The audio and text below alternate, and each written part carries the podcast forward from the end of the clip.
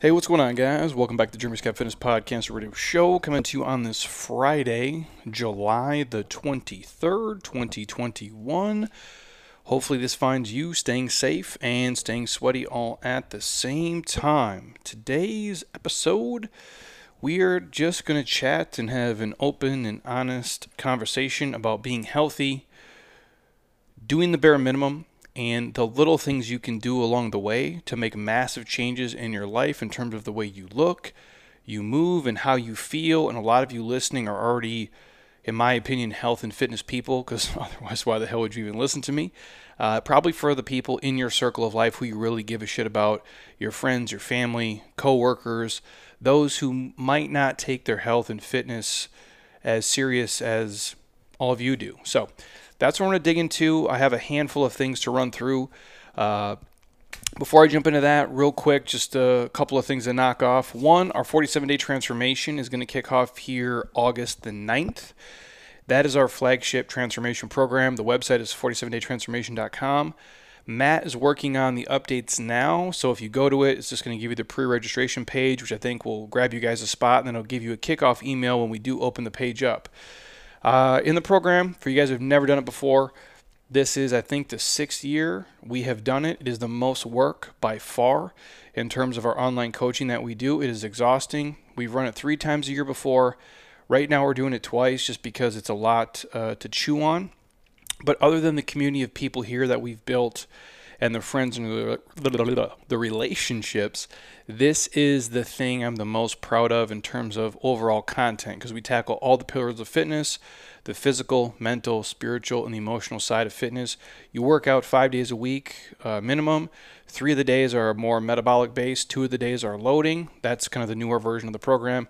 But every day you're going to get a personal development piece inside the video. So we dig a lot into nutrition.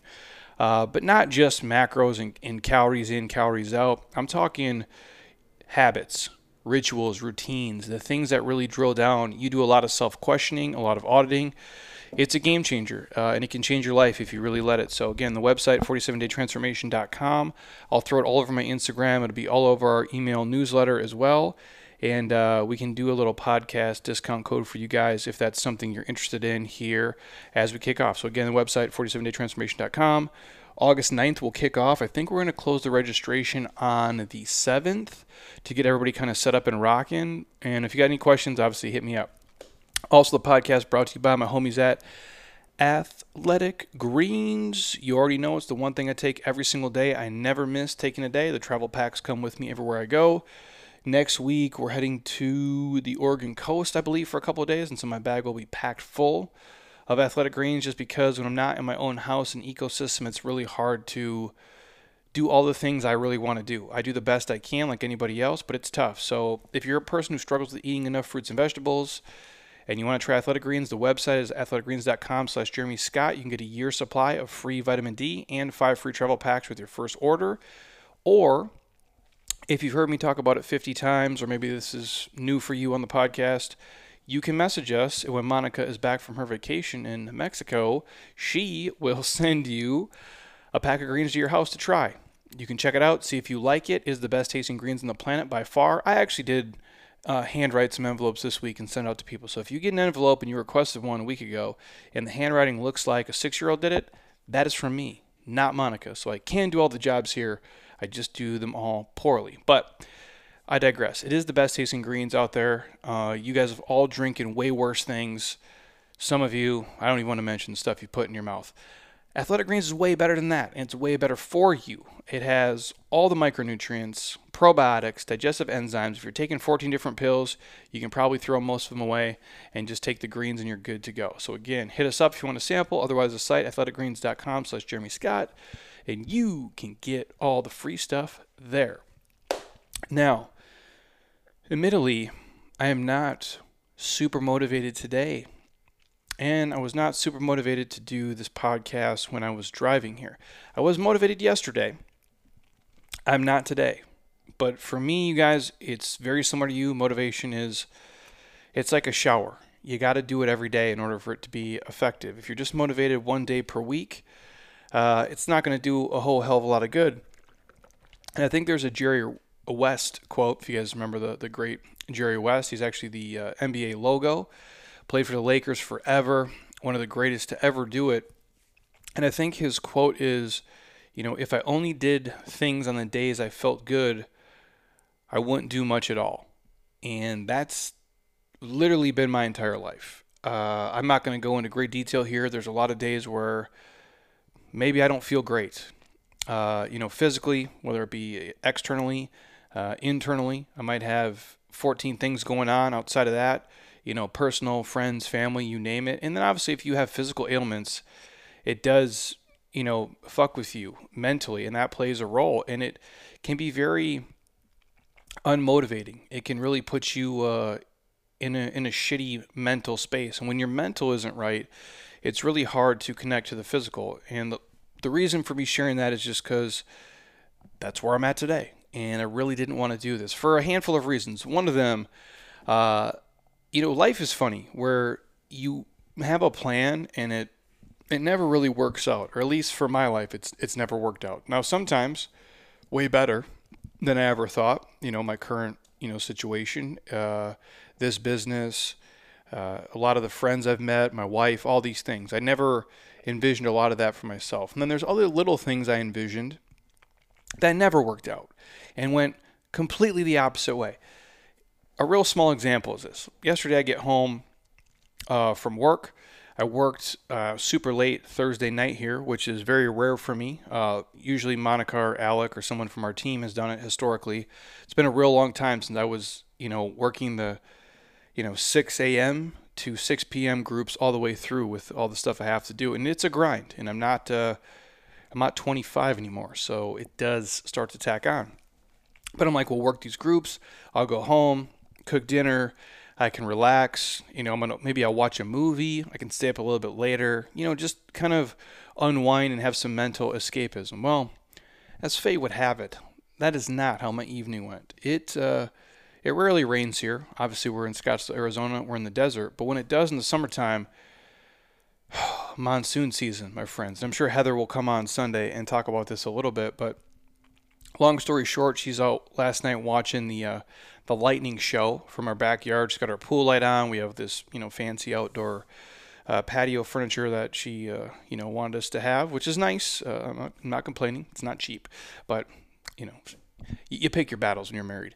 And we're out there, you know, she she dragged me out there to watch this lightning show, and all of a sudden it starts to rain a little bit, and then the rain starts to really kick up, uh, to the point of where it feels like it's almost hailing, and then where it's windy, like I feel like my house is going to, you know, blow away. Although it's, you know, my house has been there for since 1959, so the odds of that happening uh, aren't great but you know when it's like real monsoon, like the winds are just kicking up like crazy. And around nine o'clock, all the power goes completely out in our house. Now, it's still like a trillion degrees here, so it starts to get real hot real quick. And uh, the electricity company sends us a you know text message, email, hey, we'll have the power back on by I think like two in the morning. And I'm like, well, shit, it's a long time. We just bought a bunch of food. It's in the fridge, freezer. Hopefully it lasts. But you know, there's greater tragedies in the world. And then my house, we have these two huge trees, like enormous, probably four times, you know, the size of my house in terms of vertical, like going up into, you know, space, if you will. And one of them, like, split right down the middle and misses my house by a handful of inches. But the tree is just completely a mess. And our neighbors are, are texting Heather because she's met all of them because she walks her dog and they become friends they uh, are like, "Hey, is your house okay? It looks like that tree completely fell in your house." And from what I can tell now, I was out this morning, uh, sawing some of the branches off so I could pull the cars out of the driveway. I mean, that's how much this thing uh, completely just toppled over. Uh, I'm out there like hacksaw Jim Duggan at 7 a.m. getting rained on, just chopping branches. You know, doing my uh, my best Paul Bunyan impersonation for my Minnesota people. But I'm out there just hacking away. And from what I can tell, it didn't uh, crush the house, which is awesome. So I always, you know, feel I'm lucky with that. Although, like you know, you like you like your house, like you love your trees, you love the setup. But my dog didn't sleep. Uh, the power didn't actually come back on until 4:30 in the morning, and we had this little portable fan I have plugged into one of those little car battery chargers. If you guys don't have one of those, they're great for your car where you don't even have to have another car to jumpstart your car. It's just like this little power box. I'm a moron, so I don't know what it's called, even though I've had it for like five years. We have a lot of these things because when we go hiking and uh, when we're away from uh, technology and electricity, it does come in handy if something goes wrong. So I'm, I'm in my house with my mag light with candles, and I have this little fan uh, that's barely hanging on to any power, blowing like what little air it can come out uh, on my wife and I as my dog is freaking out, can't sleep. I didn't sleep worth a shit. So, needless to say, Scottsdale looks like uh, a train wreck right now with trees everywhere, a lot of flash flooding. People's cars get caught in it here, which is really crazy. Uh, like literally picks up cars and kind of takes them away if you're on the, the 17 or I believe the I 10. And the point of me sharing that story is I am tired. Uh, didn't get my, my normal beauty rest. Didn't have my relaxing evening. It is still raining here and gray and muggy and shitty, and I am unmotivated to do anything. But here I am for you after my bitch session right there. Now, again, all those things are luxury problems, and uh, I'm lucky to have a house that keeps me safe from the elements and animals and all these amazing things. And then we do have technology to be able to have some, you know, semblance of, you know, Netflix and, and batteries on computers and phones and iPads. And I just I think how shitty it would have been to live like in 1906 or 1855. Uh, those guys really did it we are just we are just super soft, and I am not excluding myself from that. It uh, when we have all these little luxuries taken away from us, we really understand how awesome and how amazing we have it. That we have air conditioning, that we have heat, that we have a freezer and a refrigerator and an oven and a microwave and Netflix and iPhones and all these awesome things. And when you don't have them, you realize, wow, I'm really soft and I am not prepared to live in a world without all these amazing luxuries. So there's that for you, and that is why I'm dragging ass today. But this podcast is not about that. We are talking about just an open and honest conversation about being healthy and conversations you have to have with yourself, with your loved ones, with your friends, and all the people in your circle if you really care about them. And we've gotten away from that for some weird, strange social reason, we're okay with calling people out for certain behaviors, but not for others. And I don't understand what that is. Maybe it's a cultural thing. Kind of like how, as, uh, and I think females do this too, but dudes are the worst. How we goad people into like drinking alcohol and people become drink pushers at a bar, especially dudes. You know, you're all out drinking, and, and one guy doesn't want to drink as much, or he's just going to drink water or have diet soda, and you kind of talk shit to him, and you make him feel like he's, you know, you make him feel like he's not a he's not a man, right? Like he's less than for some reason, like he's a little kid, and like, hey, come on, man, like we're all doing it. I'm not going to use the terms that us guys use, uh, but it's not polite and we do that, and it's somehow this macho, immature bullshit where we push drinks on people. And some reason it's okay to do that in that arena, but not force people to eat healthy when you're out at lunch with someone who's 300 pounds overweight and they're ordering cheeseburger and fries and you're telling them, hey man, maybe get the salmon and asparagus. But that's not okay, but it's okay to do it the other way. And I, I give that real quick blanket example because Mike Samuel, who is a copywriter he wrote this amazing piece a couple weeks back. I actually shared it on our newsletter today, and I got a ton of replies from people because it, it hits hard and it, it hits truthful. And some of the messages I got back were from parents who set a great example for their kids, and their kids are not following in their footsteps. And I always say, more is caught than taught at home. Your parents can say all the right things, but it's your actions and the things you show that's what's going to have the biggest impact. And I'm not a parent and I'm not telling people how to raise their kids or how to parent because I have no place and I have no fucking idea what I'm talking about in terms of that. But I was once a kid and I had parents and they said certain things and it, and it, and it carries only so much weight. But I would watch what they did, whether that be consciously or subconsciously. You see what they do. And I think I'm a, a product of that, uh, a mix of what my mom and obviously my dad did. And I've shared this before. My old man uh, didn't didn't talk a lot. Still, he still doesn't. but it was the things he did that I would notice and see. You you know when you're a kid, like if your parents are there or they're not there, and if they're not at home, what are they doing? You know, are they out drinking booze? Are they out partying? Are they out traveling? Are they out working? And when they're at home, what are they doing? Are they just being a lazy ass, you know, overeating? Or are they exercising? Are they eating right? Are they working around the house, fixing things, being productive? Those are the things that matter the most. And that's why I would say more is caught than taught. But at the end of the day, people are going to be how they're going to be. And you still have to have the conversations. Even if you lead from the front, it's still okay to verbalize these things. And so to the Mike Samuel post, he was comparing it to smoking cigarettes in the 50s to basically the, the state of, of what we are in today in terms of health and fitness in America, but really all over the world. And what he wrote was, and I quote, in 1953, 58% of American men smoked cigarettes, 36% of women smoked, and 50% of doctors. Think about that for a second. In 1953, which is not that long ago, 58% of men smoked, 36% of women and half the doctors smoked cigarettes. Up until this point, rates had been on the rise due to people's lack of knowledge on negative health implications, coupled with advertisements and even promoting the benefits of smoking. If some of you guys are old enough to remember how smoking was said to be okay in actually movies, TV's commercials, and they actually had ads that said smoking was okay. And then when I'm a kid, it's the Marlboro Man. Obviously, it's in movies and films, but even in the magazines, uh, Sports Illustrated, Playboy.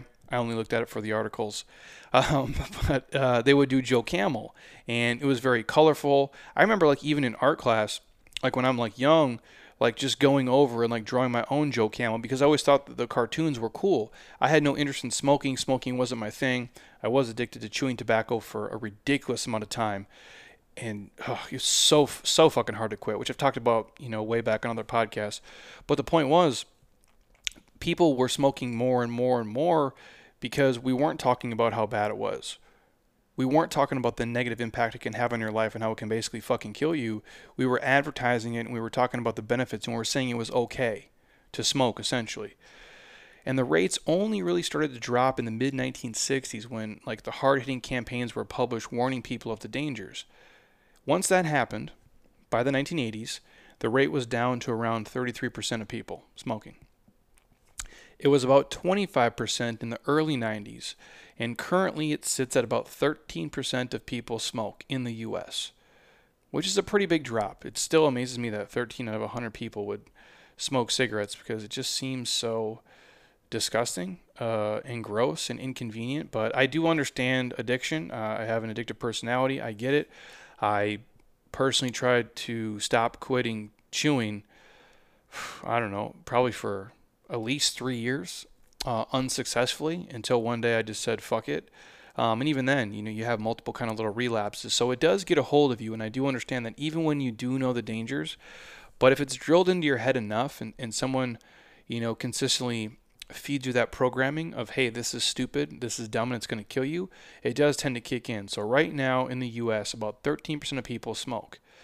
And it's clear two things have a huge impact on people quitting smoking. One, an open, oh, excuse me, open and honest conversation about the dangers, and two, the social stigma, because there is, you know, a social peer pressure that I do think can work in a positive way for a lot of people to not do certain things or to do certain things, and I'm a fan of that. Uh, I don't want to ever tell people what to do. I don't want to ever criticize people. But if you can socially pressure people into doing awesome things that are going to help their life, I'm a fan of that. And I remember when I was in my teens, it was still considered like a cool thing to do was to smoke. I remember probably and again, I I'm a knucklehead. So my life cycle hopefully is not as as bad as the kids who are growing up nowadays, although I feel like it's even worse because of the internet and technology. But I remember even being like in middle school, uh, you know, you'd make out with a girl, you know, sixth grade, seventh grade, eighth grade, and she had just like smoked cigarettes.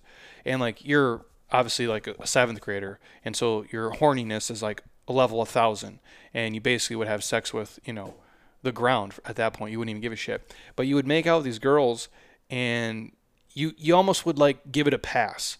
But in the back of your mind, like this is disgusting. Like it's like you're making out with an ashtray. And I remember that being like, God, I, I can't believe people are doing this. But it kind of was a the thing to do.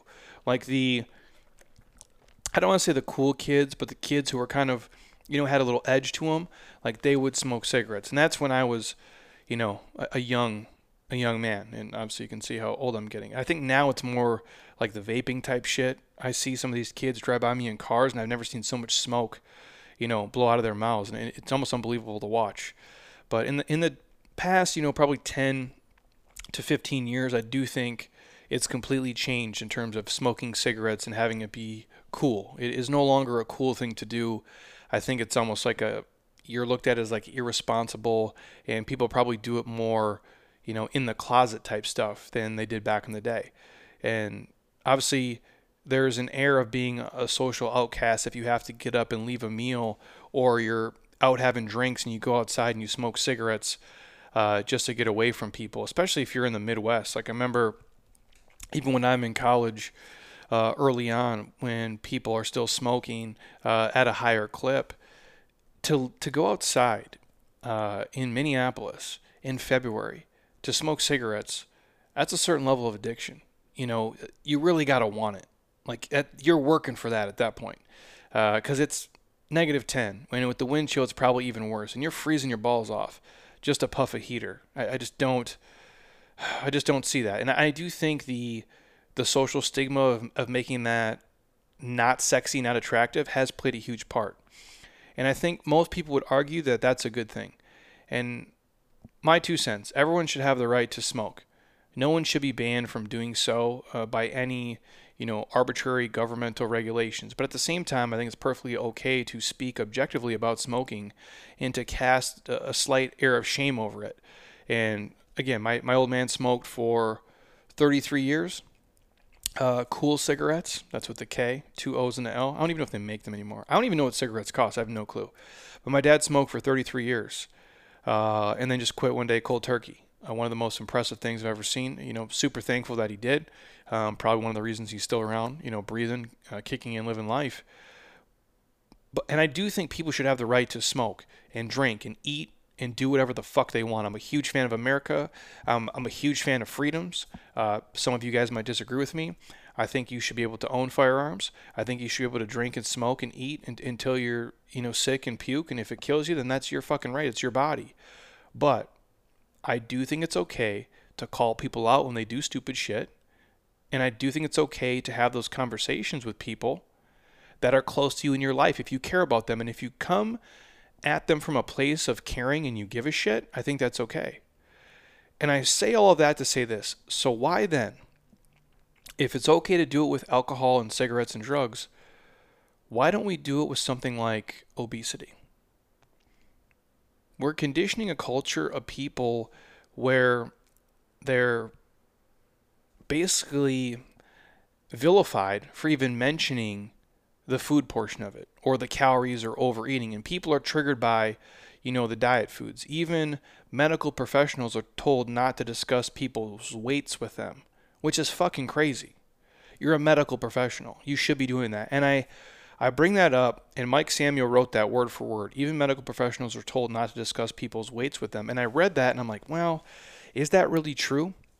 And we do have a ton of physicians here that I work with in hospital, uh, C-level people. So yes, that is true uh, to some extent, depending on the physician. They can always, you know, do what they choose to do.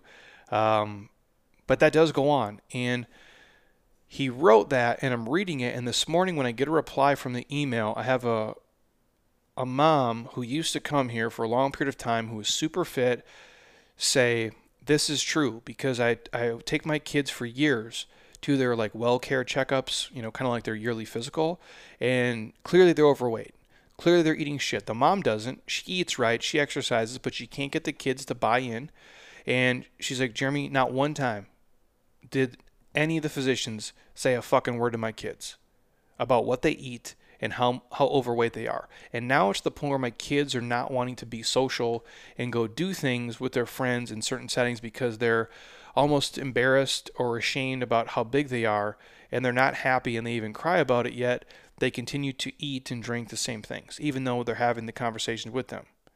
And so what are we supposed to pretend like it's perfectly healthy to be 100 pounds overweight? Or that people are just living their best life even if they can't climb a flight of stairs without damn near having a heart attack and they're huffing and puffing like crazy. And now look i'm all for freedoms through and through. If someone wants to be 400 pounds more power to you. I am nobody to judge you and your body and, and how you want it to look and move and feel. But i'd rather my taxes you know pay for real things as opposed to healthcare of people making shitty life choices and being part of this kind of system. Now, if you say, hey, Jeremy, I'm 300 pounds, I feel sexy as hell, I like the way I look and move and feel, and I'm five foot four, respect. I appreciate you. I love the self confidence. Own that shit and be the, who the fuck you are. On the same sentence, that isn't healthy though we're having two different conversations. And so nobody message me and share this with people and say, well, Jeremy's body shaming people. No. Do you got to look like me? Hell no. It's ridiculous. It's not sustainable for most of you. You would never want to live my life and eat the way I eat it. It is not for you. This is what I do for a living. I'm happy with the mold that I'm sitting in. If you want to be 150 pounds overweight and you're happy with that, and you like the way it feels and looks on you, that's okay. But it isn't healthy. That's the conversation I'm having. I could give a fuck what you look like. If you like that, then that's cool. But if we're not healthy, that's the conversation we need to be having with people. But it does really worry me that we're breeding a culture that is so worried about offending people by just speaking the truth. Not to mention that we have celebrities that are basically championing this illness where they're saying it, like it's okay, and it, it just isn't. Uh, if you look at statistically, especially after we lived through the last you know year and a half of our life, that's still the shit's still dragging on. If you're talking the pandemic and COVID and that, we know the people that are obese and that are overweight, and most of those comorbidities that are tied to people, diabetes, hypertension, those are what fuck you up more than anything else. I'm not saying that it, it can help them to healthy people. That for surely happens. But you're putting yourself in a position to be unsuccessful and healthy through life. And if we look at the number one killer of people on the planet, it is heart disease. In America, you're talking to kill somebody, what, every 36 seconds, I believe is the stat I pulled up from a while back. That's crazy to me. And yeah, you can feel sexy and be confident, but it isn't healthy. So, again, we shouldn't be mean to people. I'm not talking about fat shaming.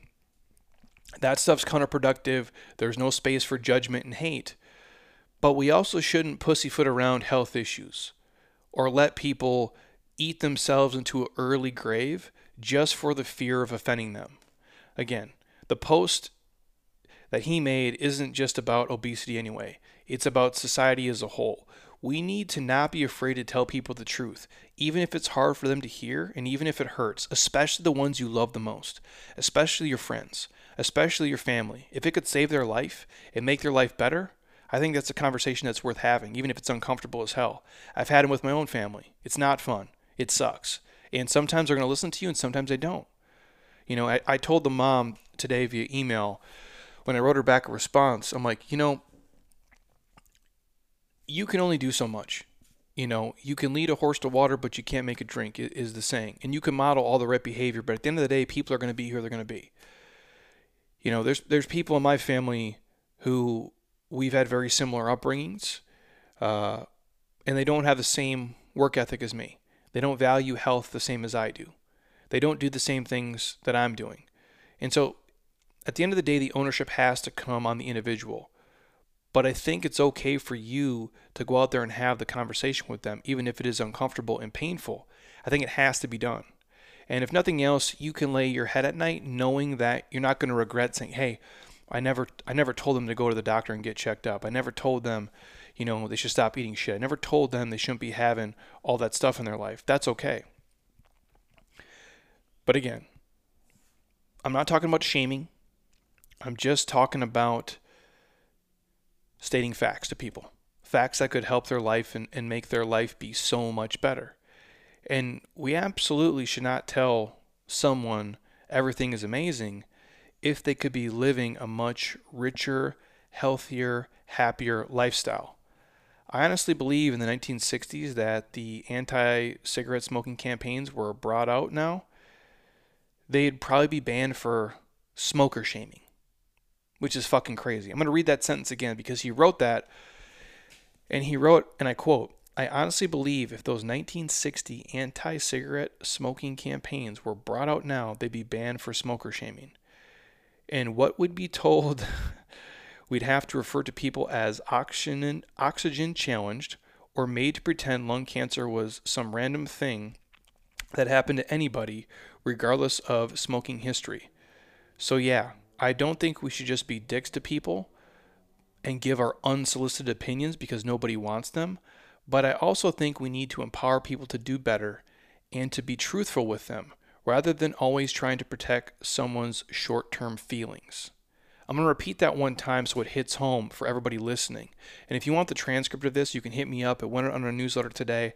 I'm happy to reshare it. Mike Samuel put out the original post, and it is fucking genius. The sentence is I don't think we should be dicks to people and give our unsolicited opinions, but I also think we need to empower people to do better and be truthful with them rather than always trying to protect someone's short term feelings. I mean, that's a mic drop right there. If you want to breed a generation of weak willed, unhappy people who blame everyone else for their circumstances, society is doing a pretty good job of that right about now. And that's the end of it. Now, obviously, I ad libbed a ton of stuff in there with my own personal stories, but he put together the bulk of that, and it truly is genius. And again, I want to make this crystal clear. I'm not talking about vanity metrics. I do not care if you look good in a swimsuit.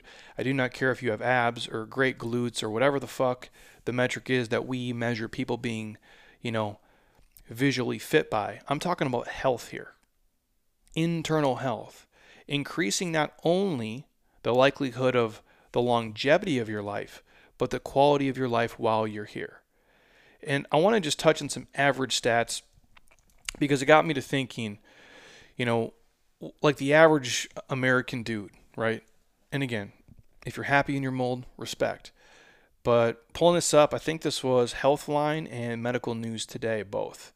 The average American height and weight for a dude. The average American man, uh, 20 years old and up, weighs an average of 197.9 pounds. So 198 pounds at 5 foot 9. So the average dude in America is 5'9, 198. Uh, I weigh a little bit more than that, and I'm 6'2. And I like to think I'm like a pretty solid dude. You know, obviously, like if you look at me on Instagram and YouTube, I'm obviously lean as fuck all the time. That's just how I live. I feel good that way. I'm an ectomorph by nature. But I'm way taller than 5'9.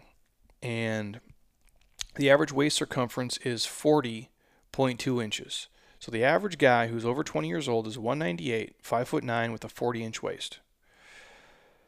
I mean, unless you are like a Barry Sanders type Marshawn Lynch just freight train, that's probably not a good height to waist to weight ratio um, overall to be healthy.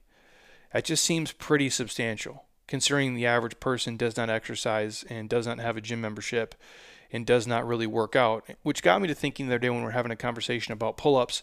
And I shared the story like a week ago about how fit the people who come here are. And uh, I think sometimes you get confused when you hang around with a bunch of savages, when you hang around with a bunch of killers, especially in our Sunday Metcon group the dudes here and what they can do, it's impressive as hell. So there's guys here that are 46, 47. So my boy D'Lo, who came in the other day, looks like Rick Rude. He's doing pull-ups the other day, and we're doing sets of 10, and he's getting through them, getting through them. And as the workout goes on, he starts to have to break them up. And he's like, man, I just feel, you know, kind of weak on these pull-ups. And after he's done multiple sets of 10 mixed in with deadlifts and all this other crazy shit, right? And I'm like, dude, I go, the average man can barely do a pull-up I think Men's Health used to share the statistic uh, that the average dude could do one pull up. And I pulled up this uh, kind of chat that was going on. Now, some of these are from like the bodybuilding.com forums and Men's Health and a couple of the resources. And it's hard to, to gauge this because there's really no study. But the average stat, if let's say the average guy can do one pull up, and how do we come up with that, right? If you made every person in the US, all 300 and let's say 25 million people or so, do their max number of consecutive pull ups without letting go of the bar, and you wrote down a list, I think the total number of pull ups done would be around 100 million, give or take. That's an average about 0.3 pull ups per person in terms of distribution. I would guess more than half of Americans could not do a strict pull up. I bet my house on that to this day. I don't think more than half of the Americans could do a single strict pull up. And I'm not talking about, you know, that kipping uh, crappie flop shit that people do. And that's not a knock against CrossFit. Those just aren't pull ups, dude. They're they're you can call them kipping something, but they're not pull ups. If I quote the great Dan John, who is a legend, you know what a pull up is? When someone grabs the bar from a dead hang and they slowly pull their body up and slowly let it down. That, my friends, is a pull up. I don't want to get off track. And the the number, how you come up with the 0.3 pull ups.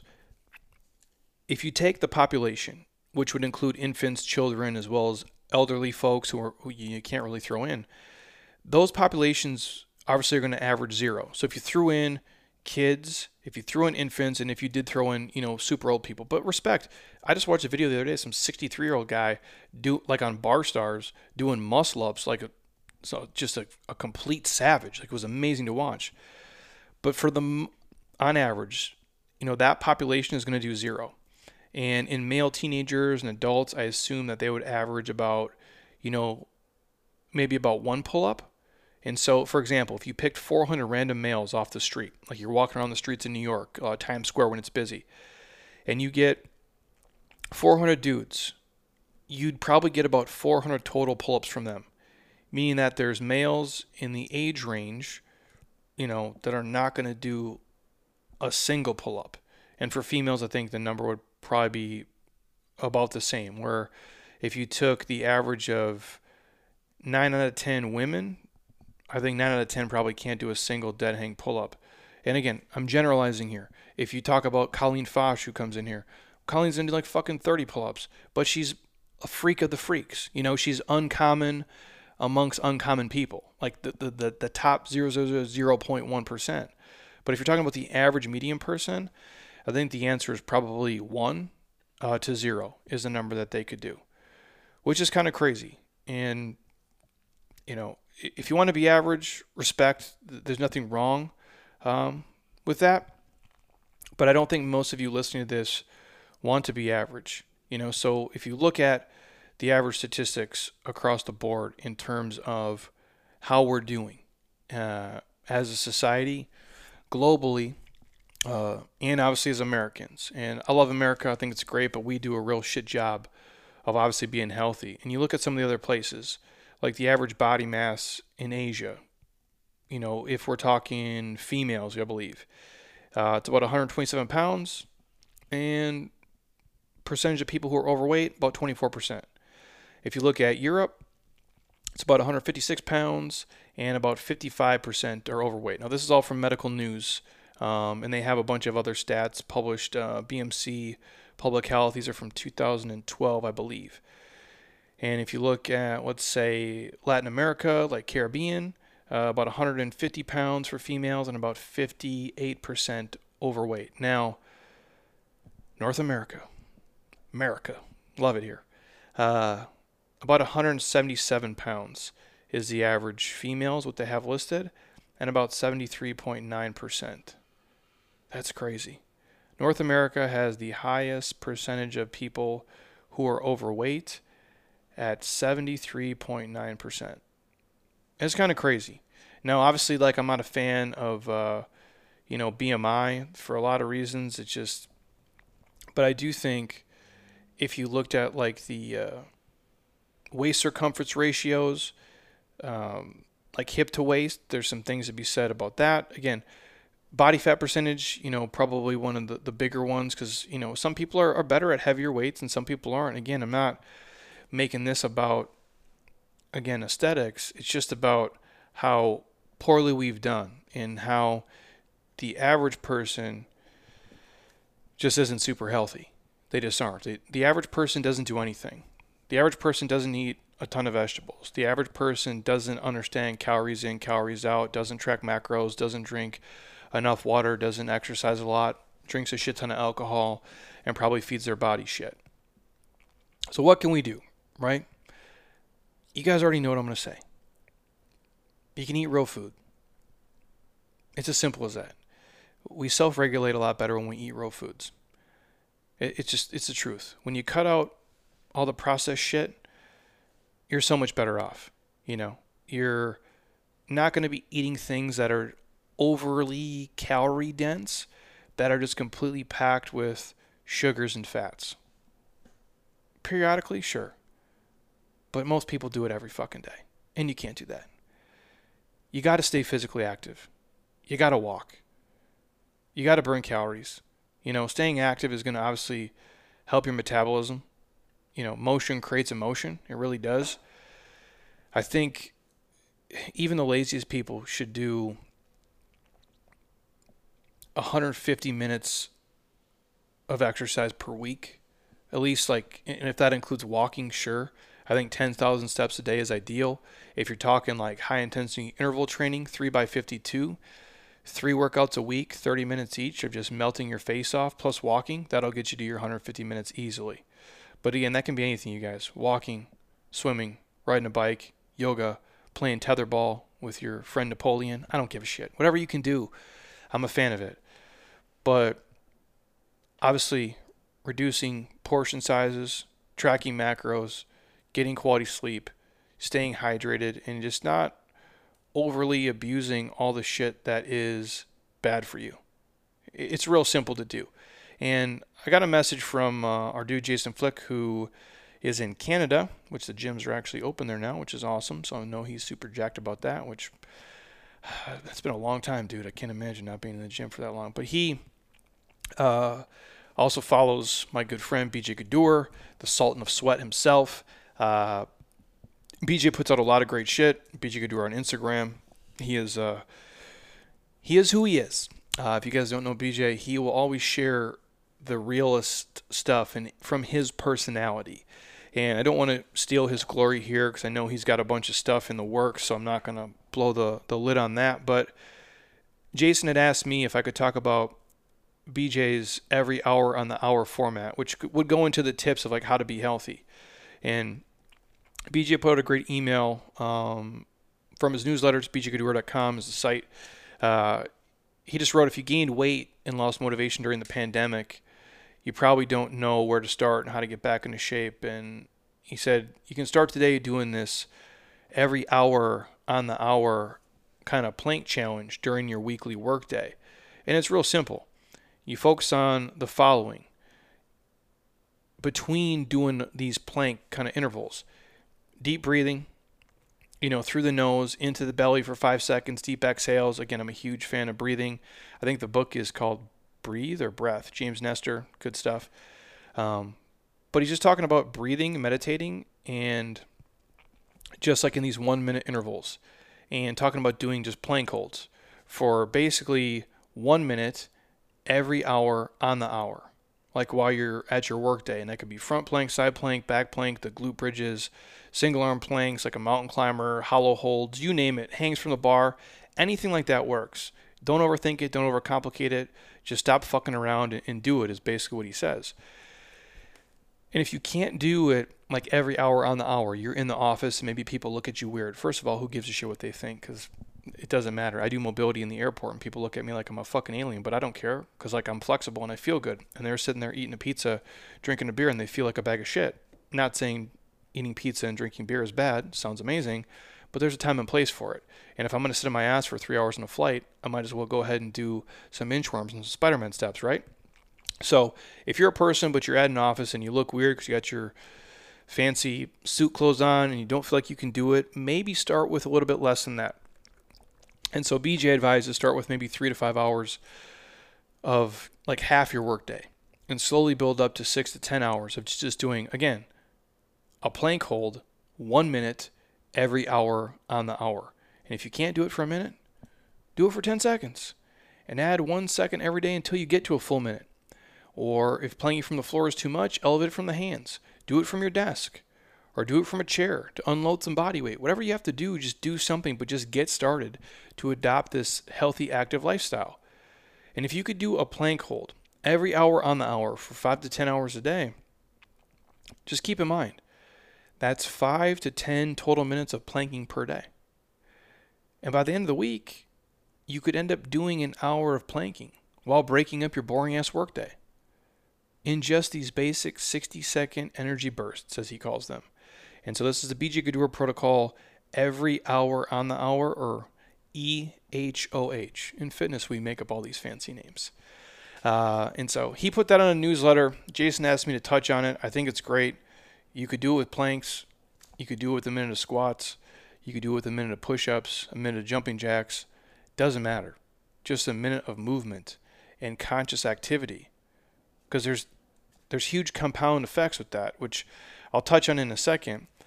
But those are little things. And we oftentimes, again, I feel like I say the same shit all the time. But that's all there is, you guys. There's nothing else than the basics repeated over and over and over again to be successful. You find what works. If you can do better, you make it better. But if it's not broke, you don't have to fix it. You know, if it, you know, if it, if it could be better, obviously it's as good as broken. I believe that that phrasing too, but it's little stuff. Eating real food, doing consistent the little things. And I think Drew Hanlen put out a great piece where it's called The Little Things. And he goes on to say at the end of the day, it comes down to who is willing to do the little things that nobody else wants to do.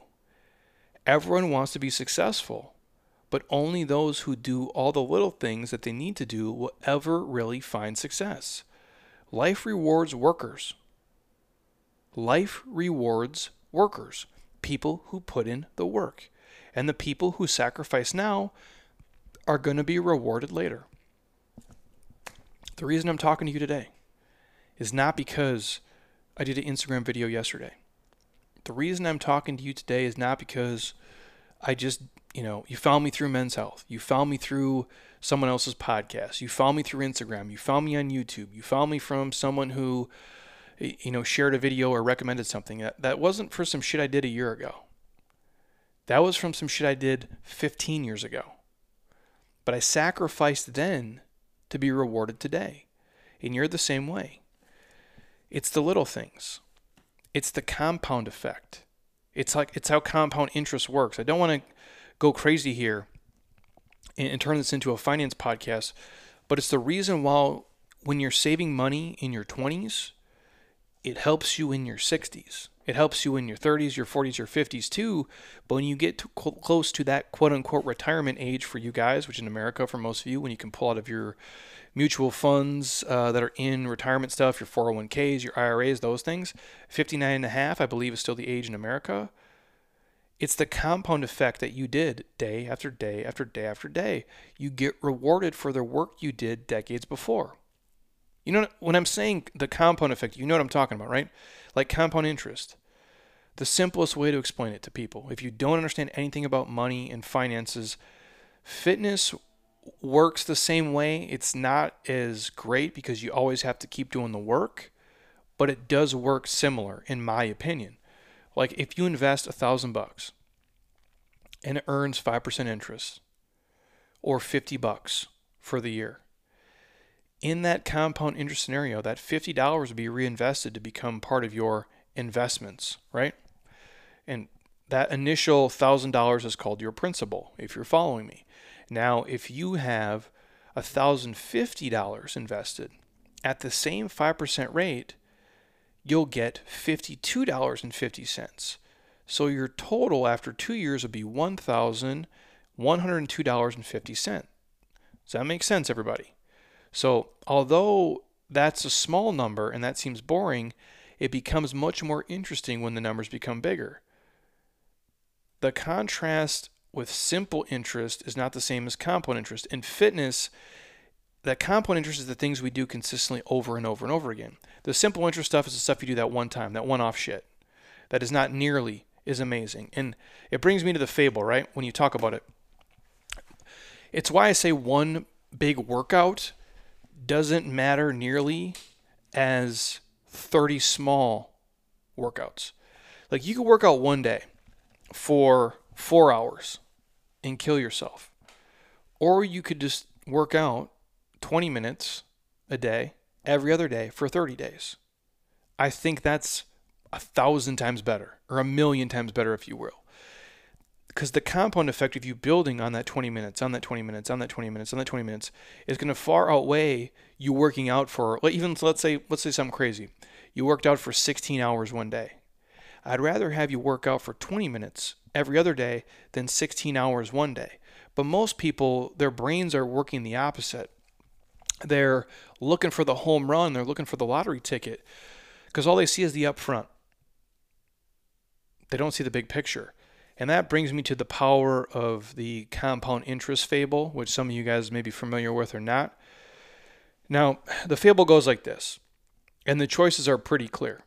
Um, if I came to you and said, I'll give you a million dollars today, you can have it, or I'll give you a single penny every day and I'll double it every day for 30 days, which one would you take?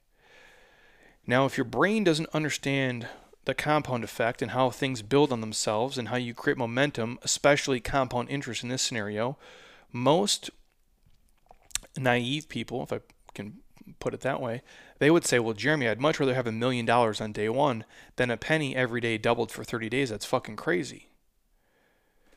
But if you understand the power of compound interest, if you took that single penny and you doubled it every day for 30 days, you would end up with $5,368. Excuse me. God, that's so much fucking money. $5,368,709.12.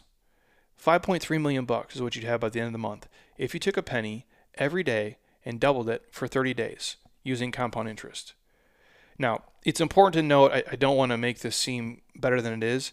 If you ask that same question and you only doubled the money for 27 days, you'd only have $671,000, not the 5 million. It's those last 4 days where the compound interest really goes crazy.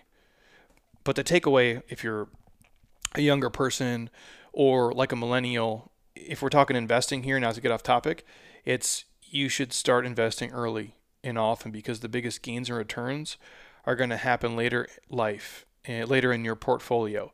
So if you start investing today and building a portfolio that earns a modest, let's say 6% return, that might not seem like shit today, but in 30 years earning 6% returns to your life, you're going to start to see some huge fucking returns as you kind of approach the retirement age. That's why it's it's always ideal to start early on in your life and then you can follow the rule of 72, which I've talked about before in other finance podcasts, but it's basic shit. The point I'm driving at is it's the little things you do consistently over time that add up to make you the healthy, fit person you are today.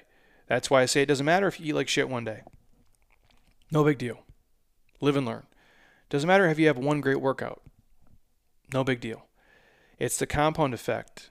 And fitness obviously doesn't compound like the interest, but imagine this instead of working out super hard, balls to the walls for 30 days, you just took a workmanlike approach and did something that was sustainable for 12 months with proper rest and recovery and didn't just kill yourself for one month so you got injured or you got burnt out or it stole motivation from you for the rest of the year.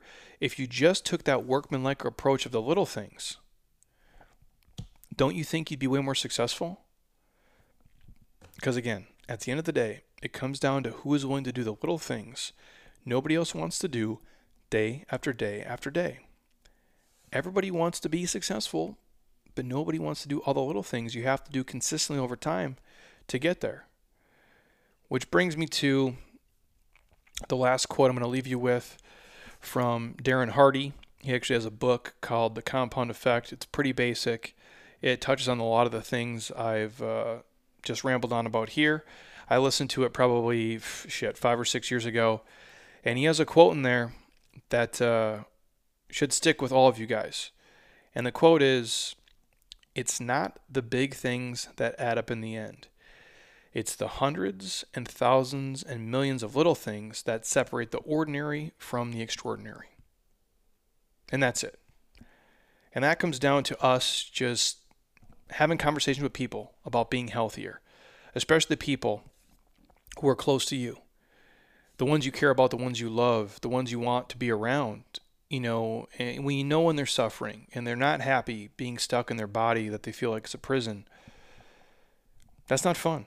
And you can help them by leading from the front, by showing them what to do, and by caring and having an open, honest conversation, not criticizing, not passing judgment, but just sharing your wealth of knowledge and coming from a place of you give a shit and you care about them. If they could save their life and it could make a better relationship for you guys, I don't see why not do it. And it just, again, you can share a hundred of our podcasts with them about all the little tips or the couple of things I shared here today. But it's just about having the open, honest conversation about, hey, these are little things you can do every single day. Eat real food, drink water, get good sleep, be physically active, walk 10,000 steps. It's simple. You know, and Vincent van Gogh once said, great things are done by a series of small things brought together. And it's true. It's just small daily habits. Um, and us as a society, we have to be better about just educating people and, and telling them. And it's it's not about shaming. It's not about making people feel bad, but it's just about being honest. That you give a shit. You know, the one thing I'll say at our house uh, and I hope Heather does this to me. I feel like she does. I don't feel like she attacks me, um, and hopefully she doesn't feel like I attack her. But I'm gonna call her on her shit. I'm gonna be empathetic. I'm gonna listen uh, from a place of caring, but you also got to call a spade a spade, man. Like when you're bullshitting and you're not living up to your potential and you're shortcutting things, you're not doing the things that'll put you in a position to be where you want to be. You got to say what you need to say, and that's hard to do and it's tough for a lot of people, but it has to be done. And I promise you, the worrying about the reaction and the blow up is more often than not far worse than the actual reaction or the blow up. And if you can do it from a place of caring and compassion, I think most people, even if they're initially pissed and, and flip the fuck out, they'll come back around. And you'll bring them to the other side. Because at the end of the day, being being healthy is cool. Being fit is cool. You know, living a long happy, healthy life is the coolest fucking thing there is because short of that, what else is there? When you're not healthy and when you're not happy, when things are going wrong in your body, and trust me, I fucking know this better than anybody, it's miserable. It don't matter how rich you are. It don't matter how awesome stuff looks on the outside. If your physical body does not feel good, you don't give a shit about anything else. Or at least that's been my experience, and I'm, I'm sure it's it's similar for many of you as well. So again, hopefully you guys uh, enjoyed the podcast. It's uh, you know something a little different. I wanted to play off a couple of things. Again, I was not motivated to do it, but obviously I got fired up here uh, throughout it. So hopefully you got some value from it. And again, you can share it with a friend or family member uh, who who maybe needs to hear it. Uh, because I do give a shit about this. I, I wouldn't do this for a living if, if I didn't care about it. I could do a lot of other things for money and probably make way more of it if I poured as much effort into it. I for surely could. I just don't care about as I just don't care about many things, honestly. Uh, but if I cared about something as much, real estate, finance, insurance, I'd be way richer because it pays way better than uh, than fitness does. But I, I care about this, and if this is part of my legacy to get people to understand how important it is, I'm happy to do it and, and give it to you guys for free. So Thank you for listening. As always, if you're watching on YouTube, I appreciate you guys. Monica has been loading a ton of stuff on YouTube. There's probably like 40 videos she still has to upload she's on vacation. But it's there for you. Jeremy Scott Fitness on YouTube. Subscribe 100% for free. Thank you guys. If you're on Apple Podcasts, as always, scroll your finger down, drop it a five star, leave some comments. I truly would appreciate it. And again, reminder 47 day transformation.com is our next program kicking off August the 9th. We close the registration on August the 7th, I believe. And uh, if you got questions on that program, hit me up. If you want a podcast discount code, just ask. And as always, the podcast is brought to you by my homies at Athletic Greens. The site athleticgreens.com slash Jeremy Scott for a year supply of free vitamin D and five free travel packs with your first order. And if you want to try a sample pack, hit us up, and Monica will get you a pack to try for free. Uh, again, appreciate you guys. As always, have an amazing uh, weekend, And my hope is to hop back on the podcast on Sunday with Heather because then I'm probably going to have a good week and a half lag due to travel and just some real work stuff we got going on. So enjoy this one. And until next time, eat well, train hard, be nice to people, and please, you guys, keep doing shit you love with people you enjoy because your life is too short not to. I'll talk to you soon. Peace.